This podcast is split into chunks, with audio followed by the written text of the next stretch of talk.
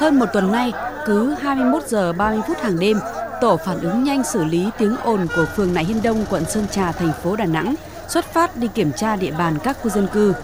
Tổ phản ứng nhanh gồm lãnh đạo Ủy ban nhân dân phường, công an, quân sự, bảo vệ dân phố và cán bộ phụ trách văn hóa. Lực lượng có nhiệm vụ nhắc nhở yêu cầu người dân dừng sử dụng âm thanh công suất lớn. Sau 22 giờ, tổ sẽ lập biên bản xử lý theo quy định về làm mất an ninh trật tự. Trung úy Nguyễn Minh Hiếu, Công an phường Nại Hiên Đông cho biết, hầu hết những trường hợp sử dụng loa kẹo kéo công suất lớn đều đã uống rượu bia say xỉn. Có trường hợp khi gặp lực lượng kiểm tra thường có hành vi thiếu hợp tác. Trường hợp gặp những người có thái độ chống đối, không hợp tác thì à, tổ trưởng và các tổ viên sẽ chỉ định một đồng chí liên hệ với tổ công tác 8394 tiến hành xuống hiện trường nơi xảy ra tháp nhập ồn ào có hành vi chống đối để xử lý. Sau tuần đầu ra quân, Tổ phản ứng nhanh xử lý tiếng ồn phường Nại Hiên Đông, quận Sơn Trà đã tạm giữ hai loa mở nhạc karaoke ồn ào sau 22 giờ.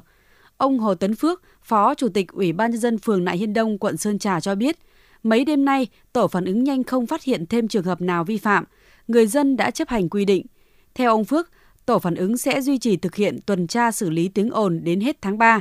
Từ tháng 4 đến hết tháng 5, theo chỉ đạo của Ủy ban nhân dân thành phố Đà Nẵng, phường sẽ thay đổi khung giờ từ 19 giờ đi tuyên truyền bằng xe lưu động để người dân biết và chấp hành. Đến tháng 6 sẽ tiến hành xử lý theo chỉ đạo của Ủy ban nhân dân thành phố. Trong thời gian làm thì thuận lợi là nhận được cái sự đồng thuận, sự ủng hộ của người dân và anh em cảm nhận trách nhiệm của mình đối với cái vấn đề mà kiên quyết xử lý vấn đề này để đảm bảo sinh hoạt của người dân.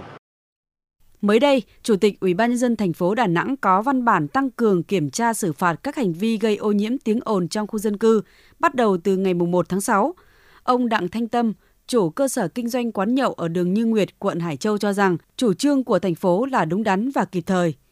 Sau 9 giờ đêm là mình cũng nên hạn chế cái chuyện này, đỡ làm phiền người khác. Thì bản thân chú chú không làm gì chú vẫn ngồi thức đấy nhưng mà chú cũng thấy ồn ào khó chịu. Ờ, để, để ý hơn hình như họ có chấp hành đấy cho nên thấy cũng có nghỉ sớm không có hát khuya Ủy ban nhân dân thành phố Đà Nẵng giao Sở Tư pháp chủ trì, phối hợp với Sở Tài nguyên và Môi trường, các đơn vị liên quan nghiên cứu quy định hiện hành, có văn bản gửi Ủy ban nhân dân các quận, huyện, xã, phường hướng dẫn xử lý xử phạt các hành vi gây ô nhiễm tiếng ồn trong khu dân cư, hoàn thành trong tháng 3 này. Hiện nay các địa phương khó khăn nhất là xử phạt vi phạm hành chính về tiếng ồn trước 22 giờ, tiếng ồn vượt quá mức cho phép mới xử phạt được. Tuy nhiên, việc đo cường độ âm thanh còn bất cập, tổ phản ứng nhanh của phường không có thiết bị tự đo được, không đủ thẩm quyền.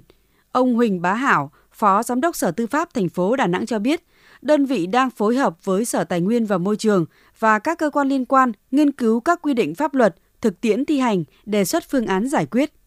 Đối với cái việc xử phạt trước ờ, 22 giờ thì hiện nay thì ờ, cái cơ sở pháp lý thì có thể áp dụng nghị định ờ, 155 năm 2017 của Thủ tướng Chính phủ cũng như là nghị định 167 à, năm 2013 của chính phủ, sau này các ngành thống nhất thì sẽ có cái hướng dẫn cụ thể để các quận, huyện, xã phường áp dụng vào đó, thực hiện cái việc xử phạt. Thì mức xử phạt là từ 300.000 đồng đến 500.000 đồng. Tuy nhiên là có cái hình thức phạt bổ sung, tịch thu tăng vật phương tiện.